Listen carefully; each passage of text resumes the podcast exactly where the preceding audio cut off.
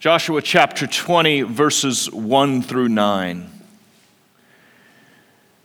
Then the Lord said to Joshua, Say to the people of Israel, Appoint the cities of refuge of which I spoke to you through Moses, that the manslayer who strikes any person without intent or unknowingly may flee there.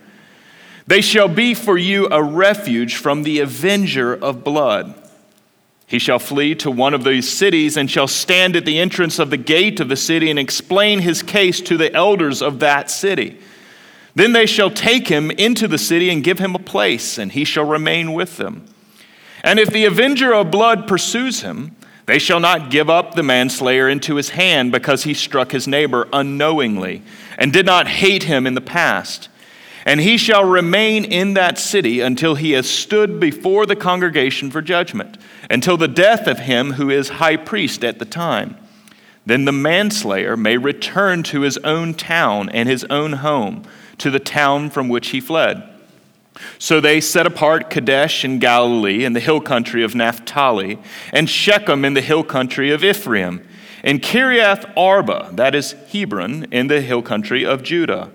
And beyond the Jordan, east of Jericho, they appointed Bezer in the wilderness of the, of the tableland from the tribe of Reuben, and Ramoth in Gilead from the tribe of Gad, and Golan in Bashan from the tribe of Manasseh. These were the cities designated for all the people of Israel and for the stranger sojourning among them, that anyone who killed a person without intent could flee there so that he might not die by the hand of the avenger of blood till he stood before the congregation. Chapter 21, verses 1 through 3.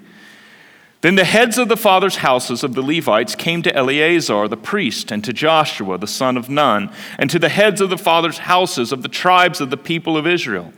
And they said to them at Shiloh in the land of Canaan, the Lord commanded through Moses that we be given cities to dwell in, along with their pasture lands for our livestock. So, by command of the Lord, the people of Israel gave to the Levites the following cities and pasture lands out of their inheritance.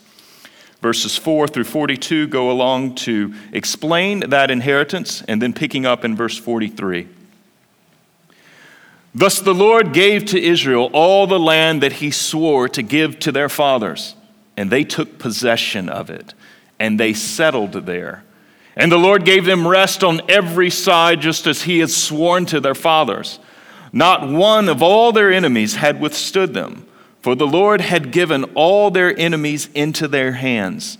Not one word of all the good promises that the Lord had made to the house of Israel had failed.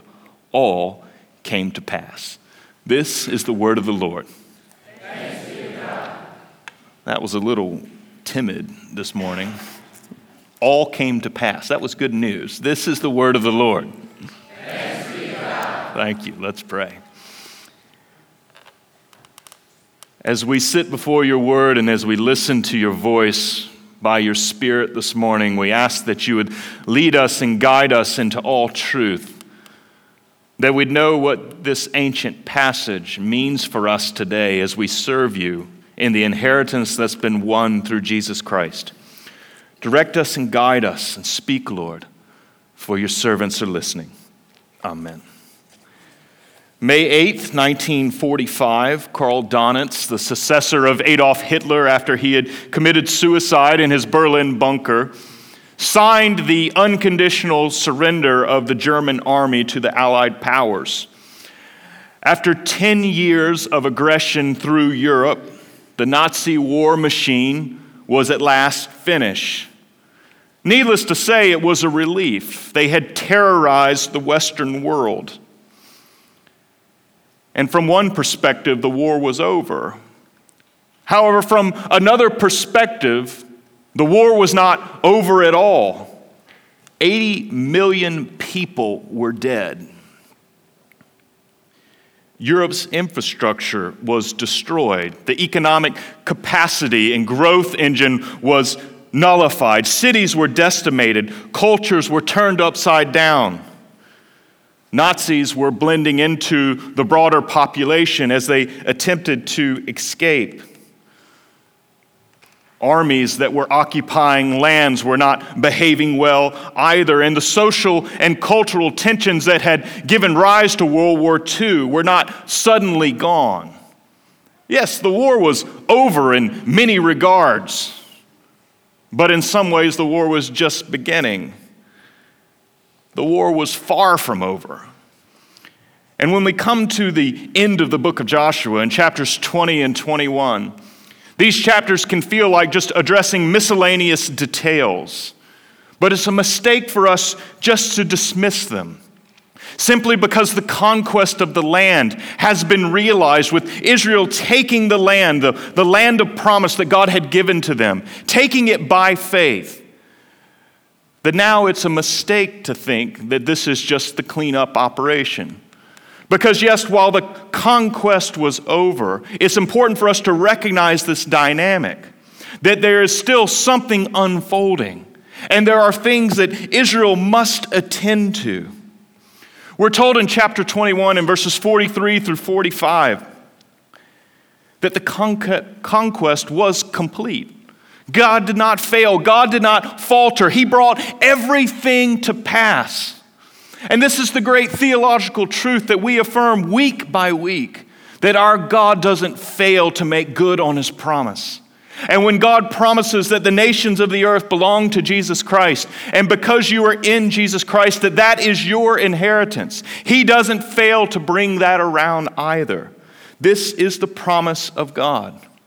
God, as sworn, had brought His people into His rest. The conquest was complete, the inheritance had been given. But now what? What was next for the people of God? What is next for us on the other side of Jesus' victory? What we see here is it's not time for Israel to take a holiday. They are not to rest and relax. Their faith is not to retire, having been exercised. Now, psychologically, this is the path of least resistance. On the other side of the tension and the conflict is to move towards ease. But remember this. The faith, the land was inherited by faith, but also the land was to be held, the land was to be kept, the gains were to be preserved by faith as well. And this is the ongoing situation for the church that God also sends us out into the inheritance won by Jesus. And we are to go out into that inheritance, establishing churches, proclaiming the gospel, making gains for the kingdom of God by faith. And then when these churches are established, we're not simply to turn to our own devices and to take up our ease and our comforts, but rather by faith we're continue to keep and hold and preserve those gains and so these chapters that we find in the mop up operation in the book of Joshua, they're not irrelevant. In fact, they're highly relevant to a congregation's life and our work together because faith doesn't retire from the field. Faith is a necessity for the ongoing life of the church. And what's crucial for us this morning is to ask and answer this one question what does the ongoing mission of the church, once the church has been established, what does that mission require? And what we see in chapters 20 and 21 of the book of Joshua is that it requires one very specific thing that has two very specific purposes.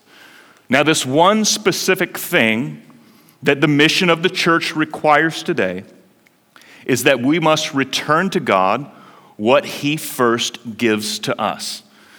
You notice that chapters 20 and 21 are interesting because God has just given all of the tribes their inheritance.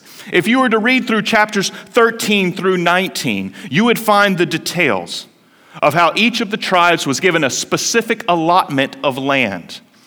But then in chapter 20, in verses 1 through 3, and then in 21, in verses 1 through 3, you have the giving back, the request back from God for part of what had been allotted to these various tribes. Many people look at that and say that's a head scratcher. Did God just make a mistake somehow? But what this reflects is the principle of first fruits that we find throughout the Old Testament. That God is a gracious and He's a luxurious God, and He loads His people with an abundance. And when He offers an abundance, He then asks for a return. That out of an act of gratitude, that something be given back to Him for His purposes. And this is exactly what happens. In chapter 20, we have the request for six cities they were called cities of refuge, and we will discover the details of those cities in just a moment. But they were six cities that were to provide havens for people who accidentally killed someone. Now, this must have been a large problem if there were six cities, and certainly they lived in a dangerous world. Six cities were to be given back. Those cities had been given by God to different tribes. But then the tribes, their gratitude, was on the line as to whether they would return those cities gladly to the Lord for his purposes. They were consecrated, set apart cities that God placed a claim on. And then we find in chapter 21 that the Levites, these were the priests of Israel, they did not have a tribal inheritance. They had no permanent allotment of a particular patch of ground. But they came in accord with the Mosaic law and they said, Will you set apart these cities? And so, once again, the tribes had received their inheritance and they were to return something from their inheritance to God for his purposes. And so, various cities and pasture lands, all throughout the 12 tribes, were given to the Levites. And what's crucial for us to recognize here is these principles of returning and stewardship, of giving back to God what He has first given to us, are crucial to the mission and life, the expression of faith that sits at the very core of the Christian church. That these principles, running back all the way into the Old Testament, continue to inform our lives today. That we are to return to God what He has first given to us. And that when we fail to do so, we fail to align ourselves with God's purposes in His world, what He is seeking to achieve. And friends, when we hold on to God's gifts and we don't return them to Him, what we're ultimately claiming is that those gifts are ours that we have possession over them, that we determine what they're to be used for. And generally, what God asks for is a tithe from his people. That of the first fruits of what is received, something be given back to God and offered to Him. And that in the offering, the remainder is entrusted to our care and sanctified for our use. And that's what we find happening here with the cities given to the Levites and with the cities given over for the refuge. And it's critical for us. Each year we enter into stewardship season. And our promise to you is always that we not berate you about finances. And fortunately, our church is always in a strong place and condition. We have good stewardship, and there's always room to improve and to grow. And so each year we give the challenge to you about participating in giving back to God what He has first given to you, reminding you that all that you have is a gift from His, that He entrusted to your possession. And then the question is are you faithful with it in your possession? And that the exercise of faithfulness involves returning to Him what He requires and what He asks. And so during the season of stewardship, it's important for us to consider to do that internal audit, to look at our bank accounts, to look at our lives, to consider our expenses, and to ask whether they reflect these commitments and priorities. And over the next weeks, you will hear us emphasize the capital campaign as well as we look to move ahead and advance. And we do so not simply to raise a fund but to ask God's people to partner together financially because this is the way that God's mission and his work advances in the church? Is he ask his people to return what he has first given to them, an allotment, a portion of it, for his purposes? Now, here in chapters 20 and 21, we specifically see two purposes for what is returned to God, and it's important for us to explore both of these. The first is that these gifts are returned to God so that the church will pursue justice and mercy and equity in a fractured world. If you follow with me in verses 2 and 3 with the city of refuge. Say to the people of Israel, appoint the cities of refuge, of which I spoke to you through Moses, that the manslayer who strikes any person without intent or unknowingly may flee from there. They shall be for you a refuge from the avenger of blood. Now, there's a bit of cultural context that you have to appreciate. In the ancient Near Eastern world, it was a violent world, and things ran by tribes and clans and families to a large degree. And when someone was killed, it was considered right and good for the family to appoint someone known as an avenger of blood. And so, say you were in the workplace and someone accidentally died and someone fingered you as the accomplice, then the family could appoint an avenger of blood who could come and kill you. You can see where this would devolve into tribal feudalism in the Hatfields and the McCoys rather quickly. And that was the culture in which Israel was planted. And so God in his law makes accommodation that he would soften this culture and change it. Because obviously there were accidents that happened and there were people who were killed at no fault of anyone else. It was not intentioned in any way. And so cities were set up where if you were involved in the death of someone else, you could flee to that city, and the avenger of blood could do nothing to you while you were in that city. And this is the way the system worked. The person who was involved in the death would show up at the city gate, and there was something like a pre trial with the elders at the city gate. And they would listen to the appeal. This normally happened first thing in the morning. And then the person would be welcomed into the city. But that was not a permanent trial. There was then going to be a trial, you find this in Numbers 35, where the, the individual would return to their home village, where they would then receive due process.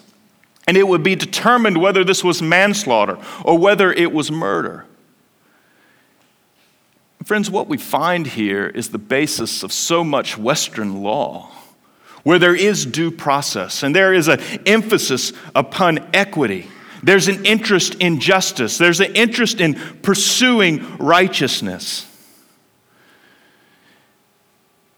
And the people of Israel were to be the shining star, an example of this in a violent world filled with retribution. And this is what the church is always to be is to be a model of justice, it's to be a model of equity, it's to be a model of mercy. That we aren't looking for our cues about mercy and justice from the outside world or from the culture around. We're listening for God's call and God's command in the words of Scripture as to what He demands of us and what it means to be a merciful and equitable and just people.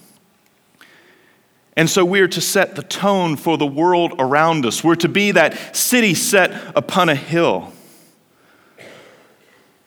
We're to be that just and equitable society. Now, of course, the church throughout time has had its gains and losses in this. We've had tremendous failures in our own cultural context, perhaps the failures with race and the enslavement of African Americans. And the theological justification of that is one of the most egregious and worst losses that we've ever been a part of. That rather than applying the gospel that announces there is no Jew or Greek, that there's one man in Jesus Christ, we made people of darker skin color sit in the balcony. We considered them second class. It was wrong. And the church has had great gains, though. The church didn't appeal to the Roman Empire to take care of the babies that were left outside of the city walls that were unwanted. They didn't file for political action with the Roman Empire. They went out and got the babies and raised them as their own. That was one thing that was remarkable that Robert Wilkins points out in the first thousand years of the church's history in his book that positioned the church uniquely. People saw these Christians doing that. And then, of course, the tradition of hospitals came out of Christians taking up the burden to care for those who were in need physically, setting up places where they would be cared for that turned into hospitals. That was a Christian idea. It was to establish justice and mercy in a fractured and broken world where things go so wrong because it's a fallen world.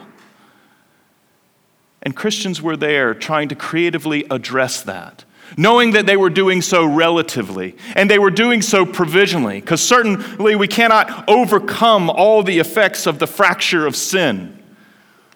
But we can extend mercy and we can begin inside of our own household and then we can step into the broader society. There are, of course, many other examples of this. And some people will then ask the question well, Chuck, isn't our primary commission from God that we be interested in the human heart? That we're to preach the gospel? That we're to be interested, invested in the regeneration of the human soul? And that the church has nothing to do with this idea of equity and justice and mercy. And I believe that this is a short sighted approach to all the redemption that God intends to bring to his world. We have to remember that the word regeneration, the great Dutch theologian, Prime Minister Abraham Kuyper, drew it up this way. He says the word regeneration is used two times in the New Testament. In Titus 3 5, you find the word regeneration showing up. God saved us, not on the basis of deeds we have done in righteousness, but according to his mercy by the washing of regeneration and the renewing of the Holy Spirit. And regeneration is intensely personal. It is salvific, where God enters into the human heart, creates it again, and gives us new life, enabling us to believe and trust in Jesus. And so, yes, all of that is true. This is the work of the church. But then it's intriguing that in Matthew 19, in verse 24, you find Jesus using the word regeneration. Jesus speaks to the disciples about the new world to come. It is the regenerated world. In other words, what Jesus is saying is that regeneration is not just something that will fall upon the human heart, but it will fall upon all of creation, all of our social structures, all of our society, all of human bodies. All of the decay and crumble of the creation that the, the creation has been subjected to after sin. That regeneration will overcome all of that. And so regeneration always involves both. It involves hearts and it involves systems. It involves the whole world. It's cosmic in many ways. And so the church has always seen our call to extend mercy, to extend righteousness, to extend equity. And even though it's provisional and it's relative, and it doesn't necessarily need to be political, but we are seeking to roll back the effects of our world's curse in caring for people in our deeds. And yes, we care for them in word as well. And these two always hang together. And this is one of the reasons that we return God's gifts to God so that the church be enabled to minister that justice and that mercy in a fractured world. This is the claim of Joshua chapter 20. It's natural to then ask the question, but why do we care? Why do we care? We, we live in a society where people are specifically focused upon their own needs and fulfilling those, and perhaps turning over many of the cares and concerns of the church to the government. Why should we exactly care? It's intriguing because these cities of refuge and this system set up as part of the Old Testament law is a shadowy outline of something else that was to come. Follow with me in verse 6, speaking of the manslayer. And he shall remain in that city until he has stood before the congregation for judgment. And so he was returned to his own village and stand for judgment. If he was exonerated, he was then to remain in the city of refuge until the death of him who is high priest at that time. Now, isn't that an interesting provision? That if you were exonerated, you still were not allowed to return to your village. You had to remain in the city of refuge because there had been a death, even if you didn't intend it, until something else happened the death of the high priest.